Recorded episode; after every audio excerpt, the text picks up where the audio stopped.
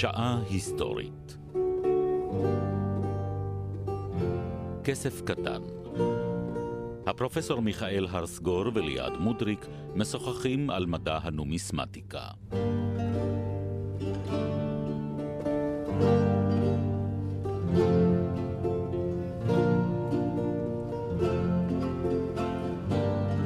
שבת שלום פרופסור. שבת שלום. על מה אנחנו משוחחים הערב? היות ואנחנו החלטנו כל, כל פעם לפרסם חומר על נושא אחר, כן.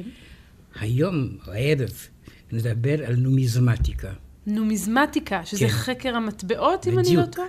כי ביוונית נומיסמה זה מטבע.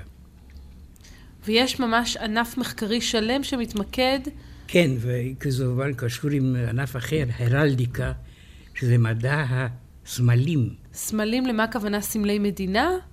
קודם כל סמלים אישיים, סמלים אישיים. וגם אה, אני נעזרתי מאוד בדוקטורט שלי, מפני שאני עסקתי ברום החברה. כן. שהתחתנו, וכל פעם כשבא ענף חדש, הסמל נשאר, אבל משתנה. והודות לחקר הסמלים, יכולתי להבין מי בן של מי. להתחקות אחר אילנה יוחסין, שהשתנה בדיוק. בכל כן, פעם, כן. ואיתו השתנו גם הסמלים המשפחתיים. לא השתנו. זה היה אותו סמל עם שינוי שינוי קל בתוכו. כן, כן, כן. כשצריך להבין מה לכל משפחה אצילה היה סמל, עוד איך. איזה סוג של סמלים נגיד? מה, מפני תמונות שת- של...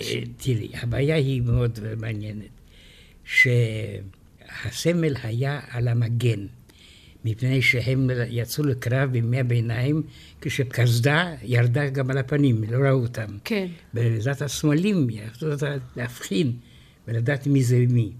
זו בעצם הייתה הדרך היחידה לזהות מי בדיוק. נלחם במי. וזה שייך למדע. והמדע הוא מסובך מאוד. קודם כל, השמות של הצבעים הם לא שמות נורמליים. כלומר, כלומר, לא אומרים אדום, אומרים לוע. לוע, כן, זה אדום. שצבעו אדום. צבעו אדום, אם כי יש גם אבסורדים, למשל, שחור נקראת סבלה, שזה חול, שבכלל לא שחור. נכון, אלא אם כן אתה נמצא... לא, בעצם, קשה למצוא חול שחור. וירוק זה סינופלה וכל זה, ושפה שלמה שאתה חייב להבין אותה כדי, מכתיבים לך, אתה חייב לצייר את הסמל רק עם שימוש במושגים האלה. אבל אנחנו יודעים מה מקורה של השפה הזו? כלומר, מי עשה את השיוך בין אדום ב- לבין ב- לוע, בין שחור? אני עושה, במאה ה-12 גילו שאחד מהאנשים שבאו עם וילהלם הכובש, כן. וויליאם, גיום לקונקרן, הנכד שלו שם אותו סמל, וזו ההוכחה הראשונה שהסמל עובר בירושה. בירושה. אבל האצילים רצו גם לסמן שהם התחתנו עם מישהו אחר. היו מוסיפים את הסמל של האישה. ויש עכשיו סמלים שיש 107 סמלים. יש מיקרוסקופ כדי... כלומר, משפחה אחת, מכיוון שחלו כן. נישואים ושינויים ונולדו עוד ילדים, כל הזמן נוסף עוד סמל ועוד סמל ועוד סמל, עד שהגיעו לסמל מורכב, ורצו מעש- להתגאות. להתגאות כמובן. והשימוש המרכזי היה באמת בשדה הקרב על, ה, על, על המגן, או שהיו... לא, זה היה שימושים. באופן חגיגי, למשל, זה הסמל על הכרכרה. הסתכלת בכרכרה, ידעת מי יושב בתוך הכרכרה. אם ידעת סמלים כמובן. כן, מה היו הסמלים הנפוצים ביותר? יש גם? הסמלים הלאומיים, כן. שזה מאוד מסובך. קודם כל, אריות. אז זהו, מה שרציתי לשאול אלה לא רק אה, נגיד כתמי צבע או ריבועי צבע, אלא ממש אה, צורות בעלות משמעות. כן, יש להם אריות, כמובן, בנשרים. כן. הנשר זה מחלה. וגם ה- פרחים, נגיד גם פרחים. והשושן, לא, שושנה אדומה, שושנה לבנה. בהחלט. כן, ומעניין מאוד שהאי רודוס, רודון זה נקרא שושנה ביוונית. אז היא לקחה סמל כשושנה. אז בעצם רודוס הוא אי השושנים. כן, ככה הם רצו להיקרא, אבל אה, הסמלים הם לפעמים גם אה, סמלים מדברים. כלומר, אה, מישהו נקרא קולומב, קולומב זה נקרא יונה. כן. הוא שם את יונה בסמל שלו. כלומר, יש התכתבות בין הסמל לבין שם המשפחה, והמשמעות של שם כן, המשפחה. ויש גם ערים, לערים יש גם כן סמל. והסמל של אתונה זה ינשוף. מדוע? כי ינשוף מתעופף רק בערב, והחוכמה באה עם הזקנה. אותו באותה צורה לרומא יש אה, סמל ידוע מאוד, וזה הזאבים. זאבה שמניקה את גוריה. אס פיקר, סנאט פולוסק ורומנוס, עם הסיסמה למטה, הסנאט והעם הרומאי. כן. מדובר בזאבה הידועה שמניקה את התינוקות, רמוס ורומולוס. כן, הרי זרקו את התינוקות כדי שימותו, אבל הזאבה ריחמה עליהם, נתנה את חלב שלה. זה כמובן לא נכון. אבל זו, זה הסיפור המיתולוגי על לידתה של רומא. כן. דרך אגב, מה שמעניין מאוד, שלאחר זאת שני התינוקות הללו לחמו ואחד הרג את השני. זה פוליטיקה כמובן, לא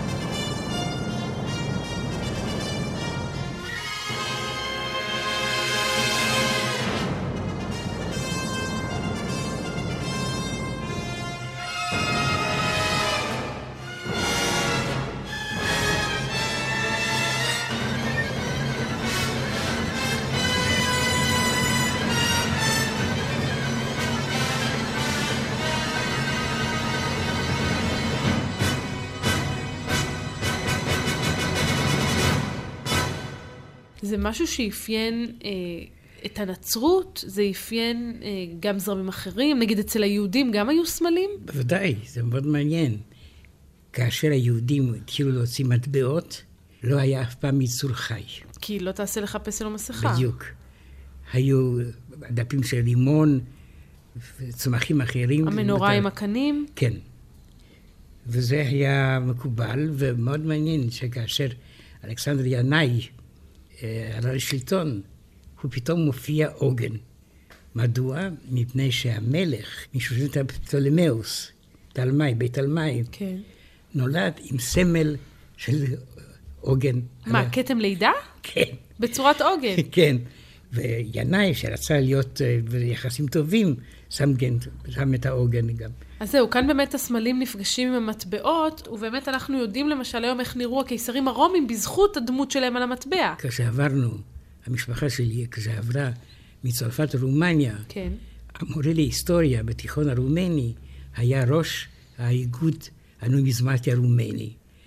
והוא ראה שאני מתעניין בזה, והוא הביא לי מטבע כדי לבחון אותי. וכשהסתכלתי על המטבע אמרתי מיד, זה הקיסר דומיציאן.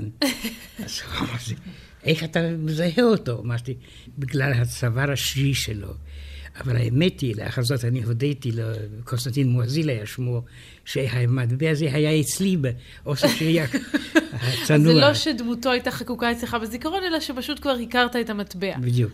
אבל גם נגיד יוליוס קיסר, נכון, ואחרים, אנחנו יודעים איך הם נראו בזכות המטבעות האלה. זה נהדר. יהיו צילומים בכסף, בזהב, ויש עוד משהו מעניין באיסוף המטבעות, המתכת. כשהייתי בן תשע, אבי נתן לי מטבע, וברגע זה נחתם גורלי. כי לאחר זאת אני הבינותי שהפכתי לפרופסור היסטוריה הודות למטבע הזה. ספר. היה מטבע שיכולתי להרוג שור. מטבע שיכול היה להרוג שור? כן. איך זה עובד? זה, אני התווכחתי עם הוריי, זה מטבע עצום, מנחושת. מה, מה זאת אומרת? כמה עצום? מה היה גודלו? הוא כף היד. כף היד, מטבע כן. בגודל כף היד. כן. חמישה קופייקות, 1801 ברוסיה. בצד השני היה המחיר, ובצד השני הנשר עם שתי ראשים. אבל זה לא נשמע כל כך uh, פרקטי, מטבע בגודל כף יד. אני חושב שהיו כל כך, המוז'יקים לא יכלו בכלל להשתמש בכסף. היה עוני מאוד. והשירים נתנו למשרת לשאת את, ה... את הקופסה עם ה... אז לא אכפת להם בדיוק. כמה הוא יהיה גדול. והמטבע הזה היה עשוי מנחושת. כן, והתחלתי להבחין במתכות. היה מטבע מאלומיניום. ואת יודעת מה המחיר? 50 מיליארד מרקים. 50 מיליארד מרקים? כן. מאלומיניום? באלומיניום, מה יכולת לקנות את זה? בול דולר. היה לי גם בול, שעליו היה כתוב 50 מיליארד מרקים, מה, בגלל אינפלציה? אינפלציה מטורפת, שעברה כל גבול. אבל באמת חל שינוי בסוג המתכות ששימשו ליצירת מטבעות עם השנים. היה מתכת, אלקטרום, שזה חצי זהב, חצי כסף. אבל אני רוצה להגיד לך שהדבר הנעים ביותר זה להחזיק ביד מטבעות של זהב. הם קודם כל, הם כבדים, והכובד הזה נותן להם מין הוט כזה, שאתה מתייחס ברצינות. וגם בורקים, ואנחנו יודעים כמה הם שווים. בדיוק. זה היה נפוץ מטבעות זהב? באמריקה זה הם נאסרו רק אה, במאה ה-20. אה, עד המאה ה-20 עוד השתמשו במטבעות זהב. כן, גם. זהב, גם כסף, גם נחושת, גם ניקל, גם אלו- אלומיניום, באירופה היו מטבעות אלומיניום קלות כמו נוצה. שמוליק, שמוליק, בוא לרגע לברר איך שינו את פני העיר ללא הכר. שמוליק, שמוליק, בוא נביט קצת לאחור. לימים בהם בגרוש היה עוד חור. כן כשלגרוש התייחסו בתור פיננסים, בתפוחי זהב היו פשוט מרנסים. היום מגדל שלום הפועל על מגביה, לאיפה נעלמה גימנסיה הרצליה. ואיפה שמעון רודי שרשרות קוריאה וסכיני גילוח בין שיניו בולע ואיפה ביאליק ורעיו אנשי הספר היום יש אלמגור ואטינגר וחיפר. אני הייתי במילואים בניצנה, כן. וחפרנו שם, ניסינו לחפור שם, פתאום אנחנו גילינו מטבע של אלכסנדר ינאי. סתם כך גיליתם את המטבע? כן. בזמן המילואים? מפני שזה היה אזור צבאי, לא רק בימי ישראל, גם בימי המנדט כנראה, אבל גם בימי הטורקים. והייתי מאוד גאה במטבע הזה. פתאום בלילה, הלכתי, אחרי השמירה הלכתי לישון, כן. החיילים האחרים העירו אותי, מטבעות, מטבעות.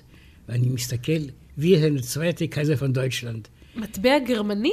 כן, מפני שגרמניה הייתה בעלת ברית עם הטורקים במלחמת העולם הראשונה. ולכן בבסיס הצבאי הטורקי אפשר היה למצוא גם מטבעות גרמניים. בדיוק. איך חיפשתם? פשוט חפרתם באדמה?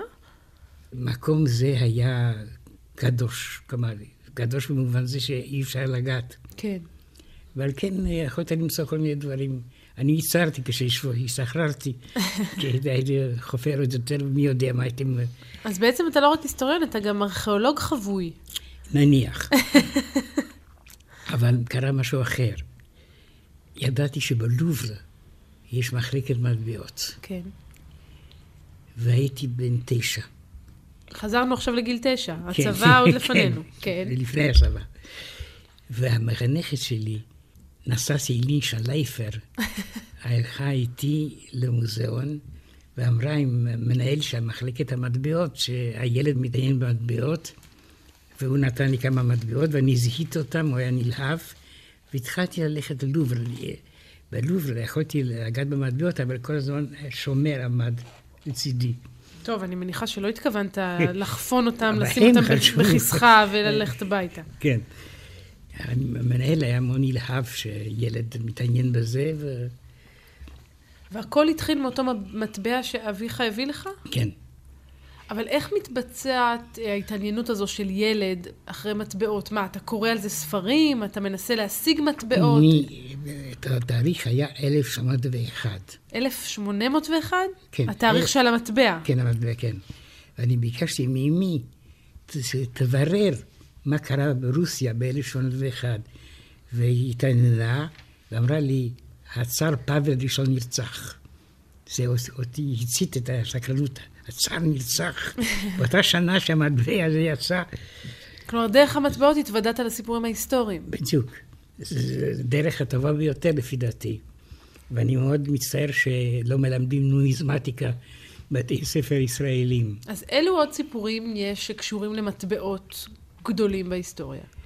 קודם כל התוארים של, של המלכים, ולמעשה היו כאלה של מופיע פרצוף, והשם שלו והמדינה שלו רק ראשי תיבות.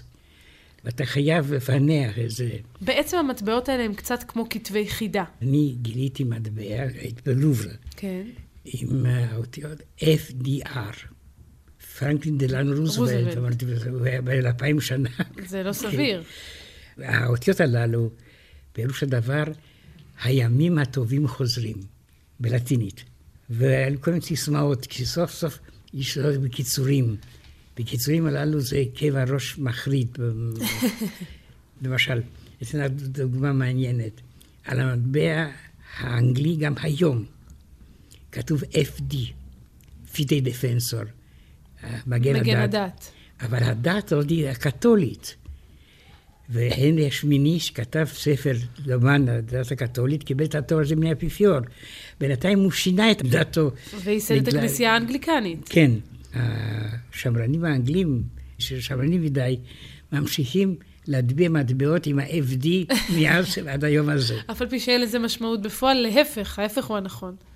אולי היא מגינה על הדת הפרוטסטנטית, אבל אני לא חושב שהאפיפיור נתן תואר כזה. יש אה, מטבעות שבאמת הצליחו לגלות פרטים שבאופן משמעותי לא ידענו לפני כן, או שהם רק משלימים את התמונה הידועה? לא, יש...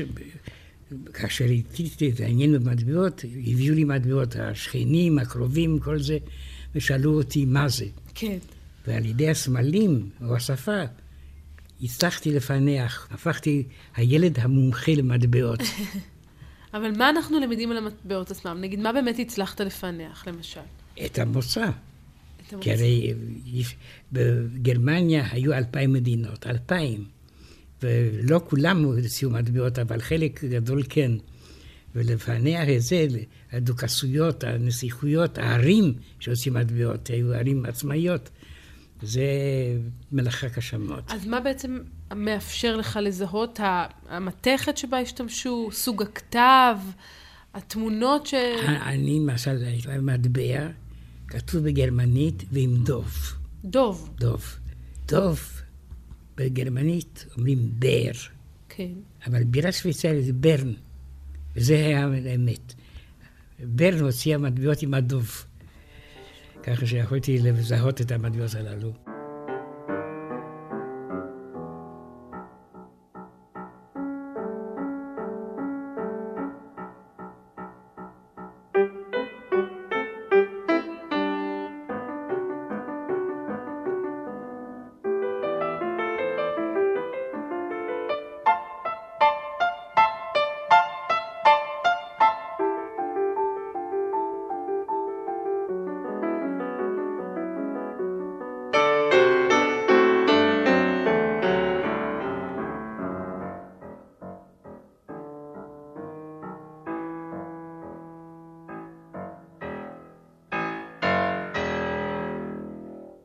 למשל, אה, הפני האנגלי. כן.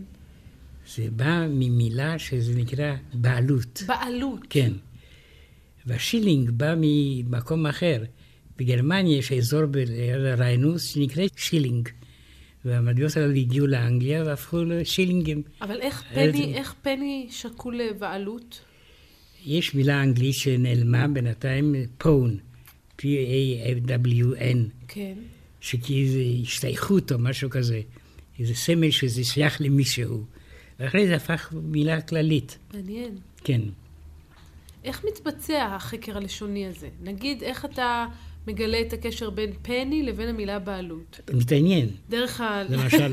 דרך טובה. כן.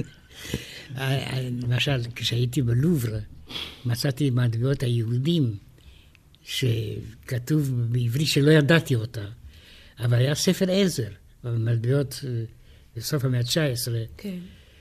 וכשנפוליאון היה במצרים, הוא מצא גם מטבעות יהודים. ואז הוא עושה ספר. בעזרת הספר... נפוליאון הוציא את הספר? לא, כשנפוליאון כבש את מצרים. כן, הוא מצא את המטבעות היהודים. הם הגיעו לעכו, כן. כפי שאת זוכרת. נכון. ואז בדרך הם מצאו מטבעות אה, עברים. כן. והיה ספר שיצא לזה, ואני נעזרתי לידי הספר הזה כדי לזהות את ה... ומה גילית? מה זיהית שם? למשל, מעניין ששמו של המלך לא היה מלך, אלא הוא היה נקרא כהן גדול, ומועצת היהודים, זה היה כתוב בעברית. וזה כתוב באותיות עבריות ממש? כן, אבל חלק ש... והדבר הטרגי ביותר זה שנות המרד. שנה א', שנה ב', ובקושי מוצאים שנה ג'. מכיוון שלא לא נותרו כבר... ולאחר זאת, הרומאים הוציאו יהודי הקפטה, יהודה השבויה, שמראים... קפטה, מקפטיב. קפטה, כן, קפטיב.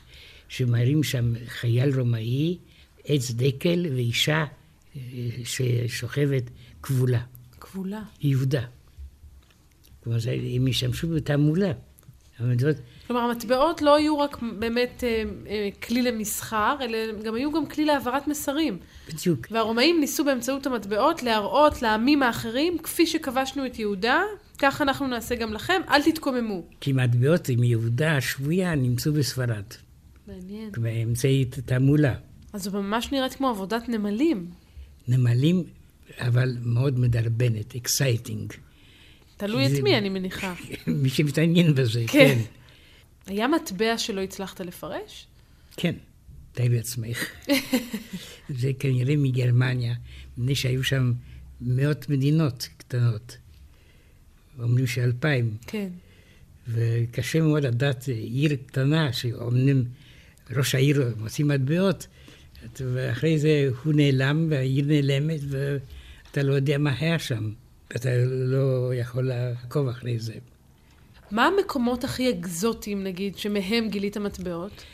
כי עד עכשיו דיברנו על גרמניה וצרפת, וזה ישראל. היה מטבע מרובע. מרובע? מה, כן. בצורת ריבוע? כן. ושברתי את ראשי, מה זה יכול להיות? והטיב לא היה ברור כל כך. כן. והתחלתי להתעניין, מי יודע? מי מוציא מ... מטבעות מרובעים? סיילון.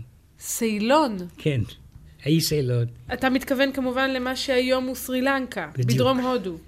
אי שעוד ידוע גם למלחמת אזרחים שלא נגמרת שם. אז מה, הם נהגו להוציא מטבעות מרובעים?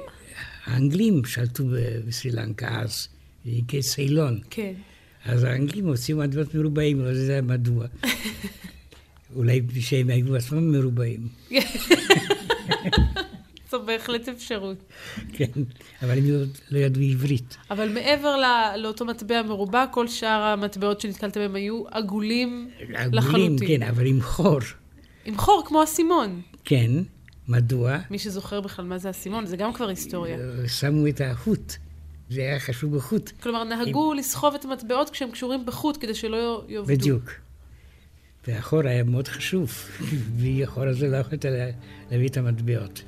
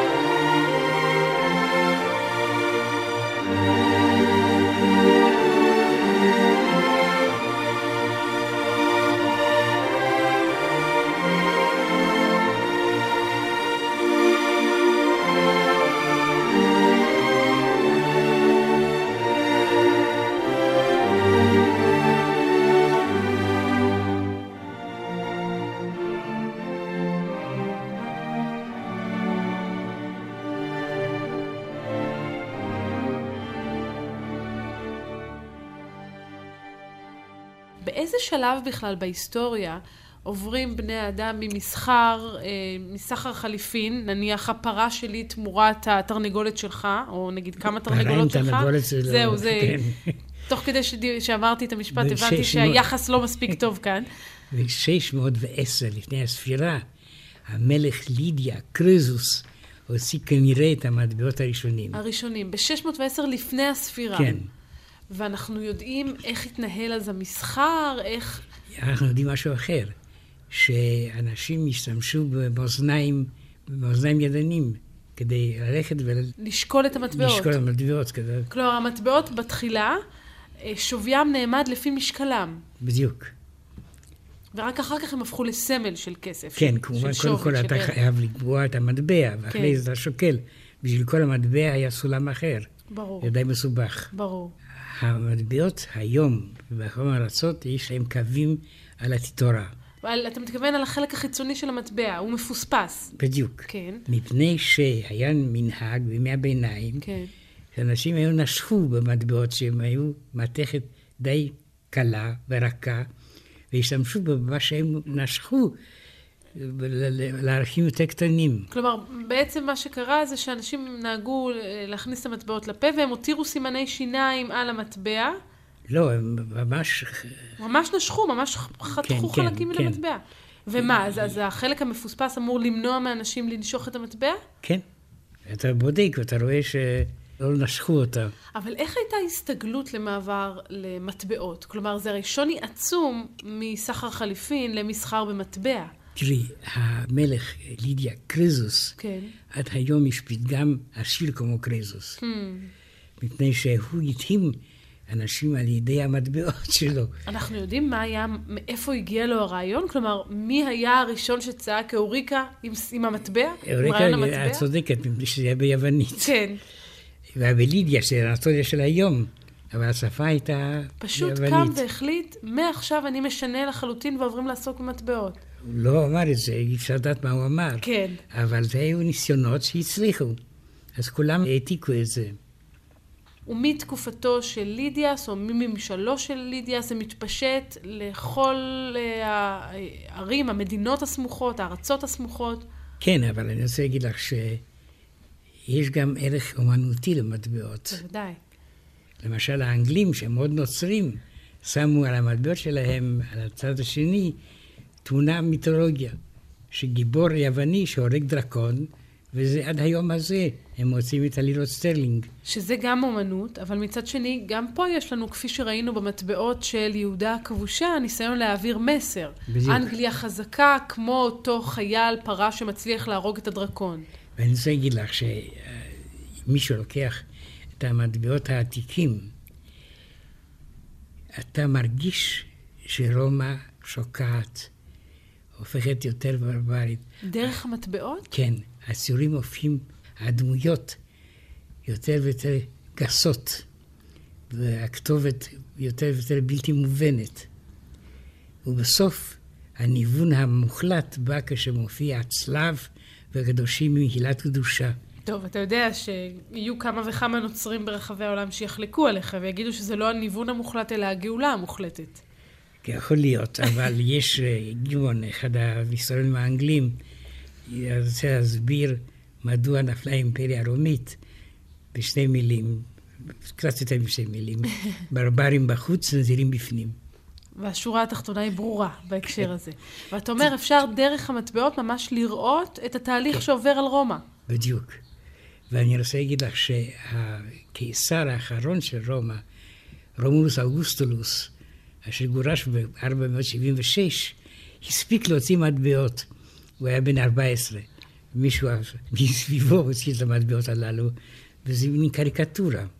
אתה לא יכול לפענח את הדמות. אגב, מי שמוציא את המטבעות לאורך השנים בהיסטוריה זה תמיד המלכים, השליטים, נגיד הכנסייה, הוציאה גם מטבעות משל עצמה? יש קשר עמוק בין המטבעות לבין הדת, מפני שהכהנים הם היו השומרים של המטבע, והם קבעו כל מיני חשבונות אה, דתיים שהיחס בין זהב לכסף זה 1 ל-13. אוקיי. בתי המקדש, בהיכלות, היו שומרים את המטבעות, וזה הוסיף להם מין הילה של קדושה.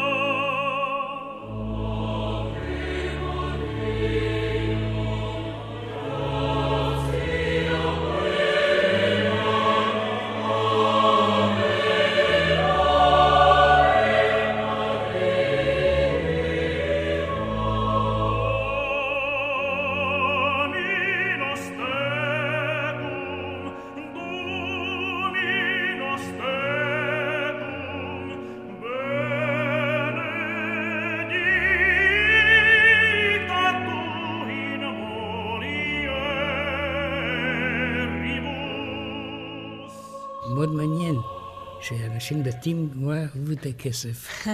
זה מסביר את הכנסייה הקתולית. אל תשכחי שהכנסייה הקתולית מכרה את גן העדן תמורת כסף. מה שהוביל ב, בין השאר להקמת התנועה הפרוטסטנטית כמחאה על המסחור וההתמסחרות של הכנסייה. את יודעת מה שמעניין? הקשר בין הדת לשיניים. לשיניים? כן. תסביר. מפני שכאשר בא רופא שיניים, הוא בא תמיד עם תזמורת כדי לכסות את הצעקות של הקורבנות שלו. והקשר לדת הוא? הם באו ומכרו את האינדולגנציות עם תזמורת, כדי למשוך קהל. אז אתה אומר, גם רופאי השיניים וגם הכנסייה הקתולית, שניהם נזקקו לשירותיה של התזמורת, כל אחד מסיבותיו הוא. ייתכן גם שנגן אחד, לא תזמורת שלמה.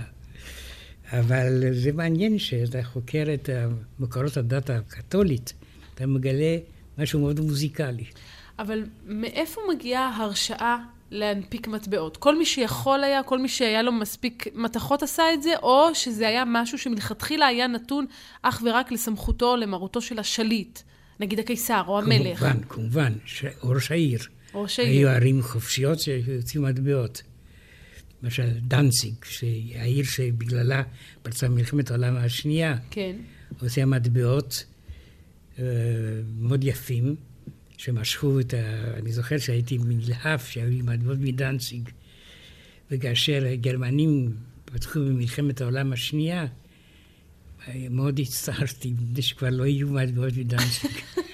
שזו באמת הסיבה המשמעותית שבגללה יש להצטער על פתיחת מלחמת העולם השנייה. תראי, באמת, אובדן המטבעות מדנציג הוא הרי גורל בהקשר הזה. נו, מזמת, מאוד. אבל מה שמעניין זה ש... העיסוק במטבעות הללו, הסקרנות שעוררו, היא בימי הביניים. פטרקה, המשורר האיטלקי, מספר שאשר העובדים היקרים היו עושים חור באדמה כדי לנטוע כרמים, הם מצאו מטבעות, והם באו לפטרקה ושאלו מה זה. הוא היה מפענח שזה מין... לטינית. אז גם הוא היה נוזמן. הוא, הוא, דרך אגב, הוא נתן גם אוסף מטבעות לקיסר, כדי לעורר עניין שהיה קיסר במטבעות. אבל הספר הראשון למטבעות הופיע ב-1514 בצרפת, ומאז עד המאה ה-19 התעניינות במטבעות היה hobby של עשירים. מפני שמי יכול לאסוף? כן. אבל עם המאה ה-19 התחיל העניין המדעי. Royal Society of Numismatics ב-36 בלונדון, ואחרי כל הארצות פתחו באיגוד המטבעות, ויש גם אצלנו בארץ, ברמת אביב, מוזיאון המטבעות, שהוא מאוד יפה ואני ממליץ לציבור ללכת שם. היו לי מתחרים. מתחרים? מתחרים בגיל שלי, כן. שאספו בולים. שזה בדרך כלל האוספים היותר מקובלים היו. כן, אבל בול. מה זה בולים? הבול הראשון הופיע ב-1840, פני שחור עם ויקטוריה, מלכת אנגליה. פרופסור, זו לא תחרות. מטבעות יש להם כבודם במקומם מונח, וגם מבולים כבודם במקומם מונח. גם מהם אפשר ללמוד הרבה. כן, אבל בתקופה, יש אנשים שאוספים שטרות של כסף. נכון. וזה כל כך לא יפה. והשוואה עם המתכת האצילית הזאת, המבריקה, והכבדה, עם, עם הכסף הזה, עם שטר של נייר שאתה יכול להשתמש בו לכל מיני מטרות. אתה צודק, שטרות זה באמת דבר בזוי. אין מה, אין מה להתקרב אליהם. אם כי שטר של אה, אלף דולר. לא היית מתנגד. בסדר, הכל עניין של קנה מידה, בקיצור. בדיוק.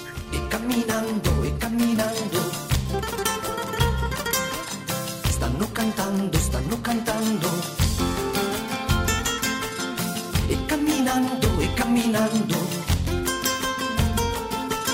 Stanno gridando, stanno gridando. Ora le stelle stanno cadendo, le nostre mura stanno tremando. E camminando, e camminando, a braccia alzate ballano i santi.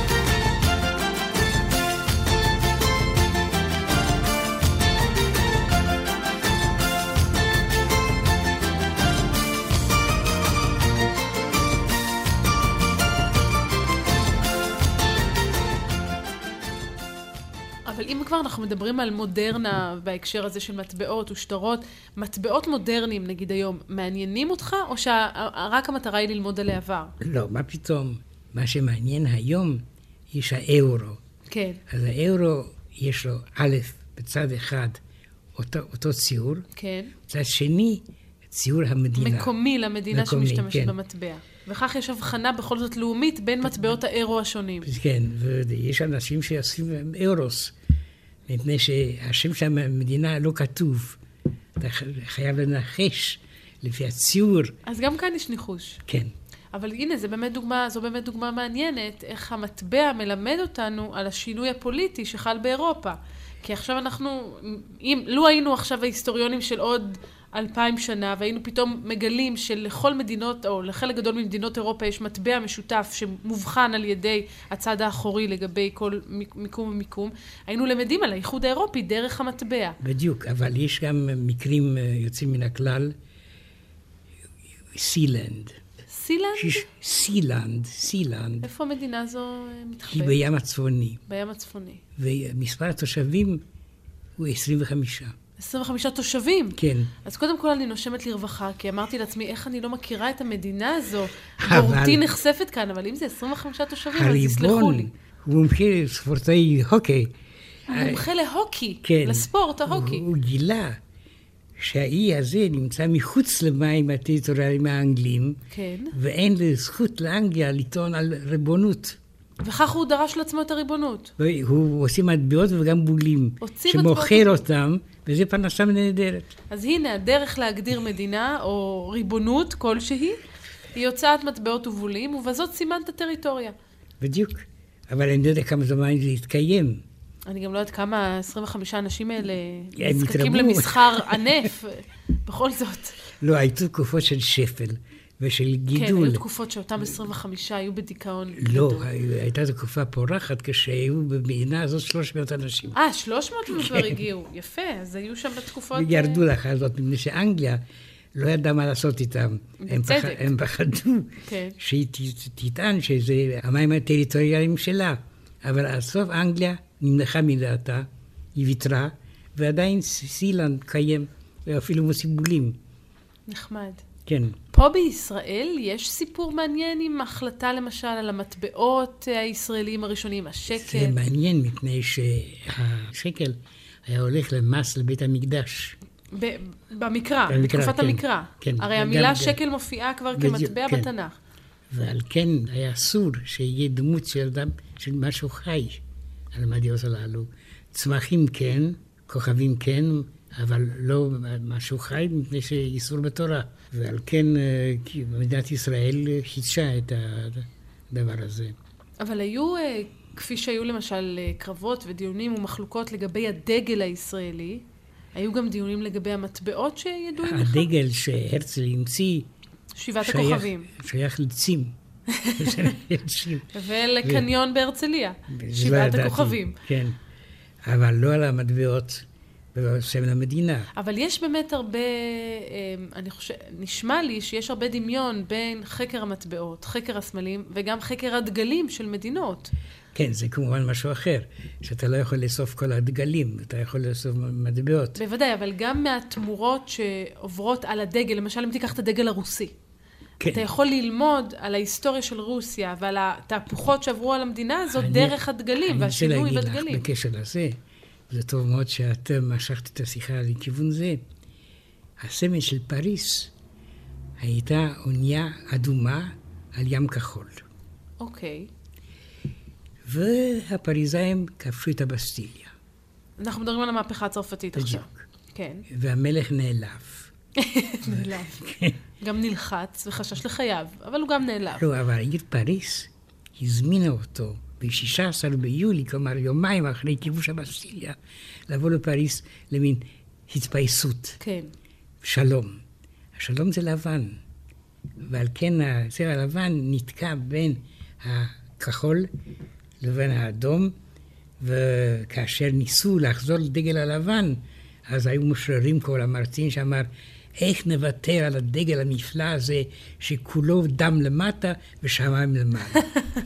יפה. אז זה מאוד יפה. אז הצבעים, למשל, באמת בדגל צרפת, מסמלים את הניסיון להגיע לפיוס בין ההמונים כן, המביאים את המהפכה לבין המלך. הצבע של הדגלים גם מעיד על הכוונות של המדינה הזאת. למשל, איטליה, יש לה ירוק, לבן ואדום, שזה חיקוי של אה, צרפת. כמובן שזה חיקוי של צרפת. כל העולם כולו הוא חיקוי של צרפת. ורומניה כן. היא כחול, צהוב, אדום, שזה גם כן חיקוי של צרפת. מי אינו מחכה את צרפת? מדינת ישראל. או שגם פה יש חיקוי, כי יש לנו כחול ולבן, רק אדום חסר. אני רוצה להגיד לך כשהייתי בקנדה, לימדתי באוניברסיטה של מוריאל. כמובן בחלק הצרפתי. כמובן. כמובן. דרך אגב, כשהלכתי לקנות רדיו, המוכרת, שהייתה יהודייה, שאלה אותי באיזה אוניברסיטה אני אלמד, מגיל? אמרתי, לא, אוניברסיטת מוריאל. והיא אמרה לי, such a good man among Frenches. נורא נעלבתי. אני בטוחה. אבל הרקטור היה יווני, והזמין אותנו לארוחה. כן. הרקטור של האוניברסיטה הצרפתית בקנדה היה יווני. בדיוק, זה קורה. כן. ואז הרימותי את הכוס לארצות שהדגל שלהם כחול לבן. יוון. ישראל. ישראל. וזה התקבל בשמחה רבה, אני מתארת. בוודאי.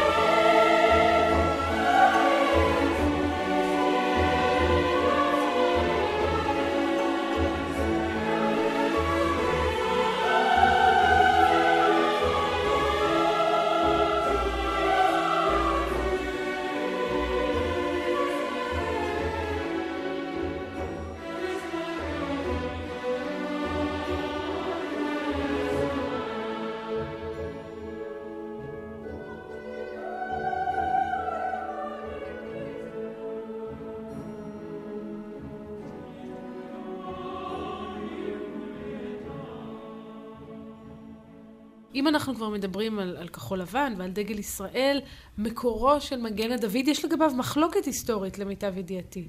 שמעתי שזה צורה של מגן.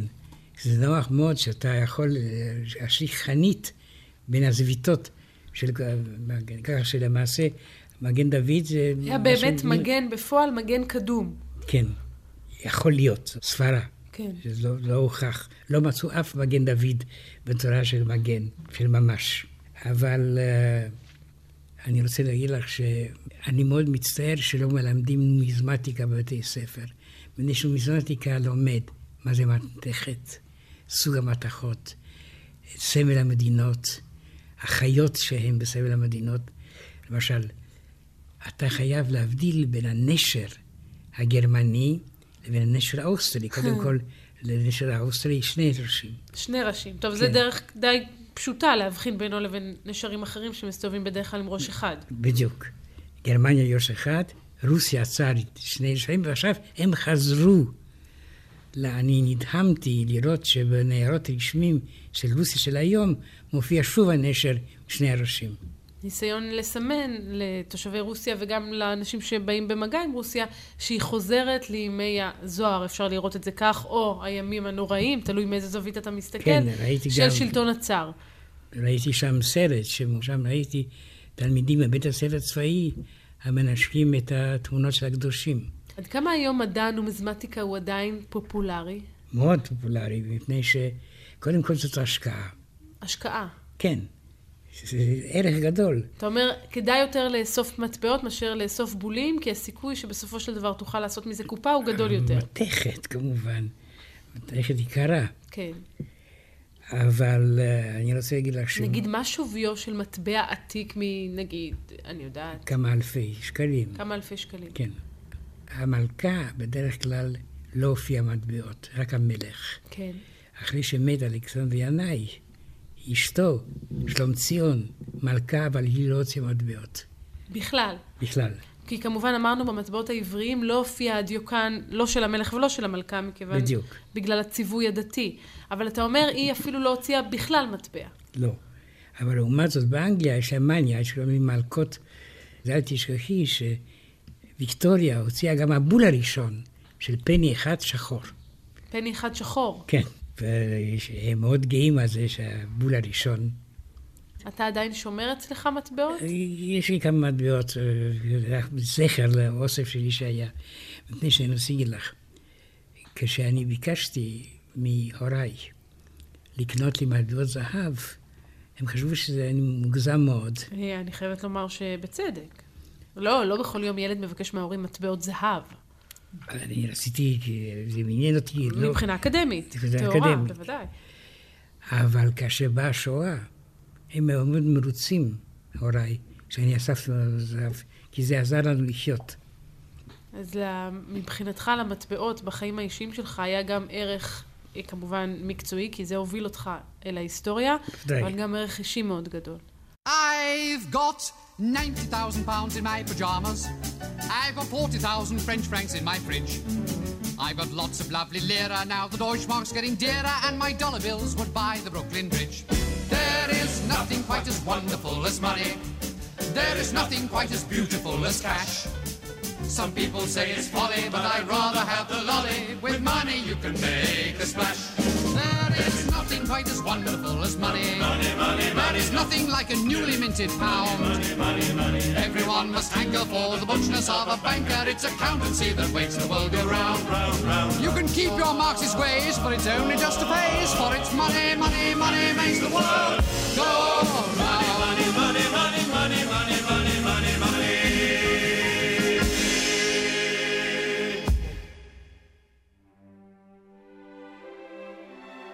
שעה היסטורית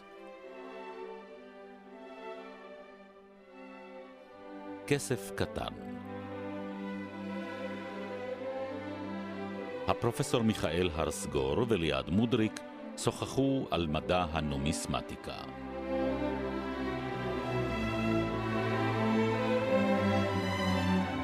עורכת נטלי פדון. ייעוץ מוסיקלי עמליה רוזן. ביצוע טכני בני יהודאי, דור עזריאל, רונה שפילר ועדי רוזלי. בתוכנית הושמעו קטעים מוסיקליים מאת המלחינים רספיגי, סאטי, וורלוק, ברנדוארדי ובורודין. כמו כן הושמעו קטעים מוסיקליים של חבורת מונטי פייתון.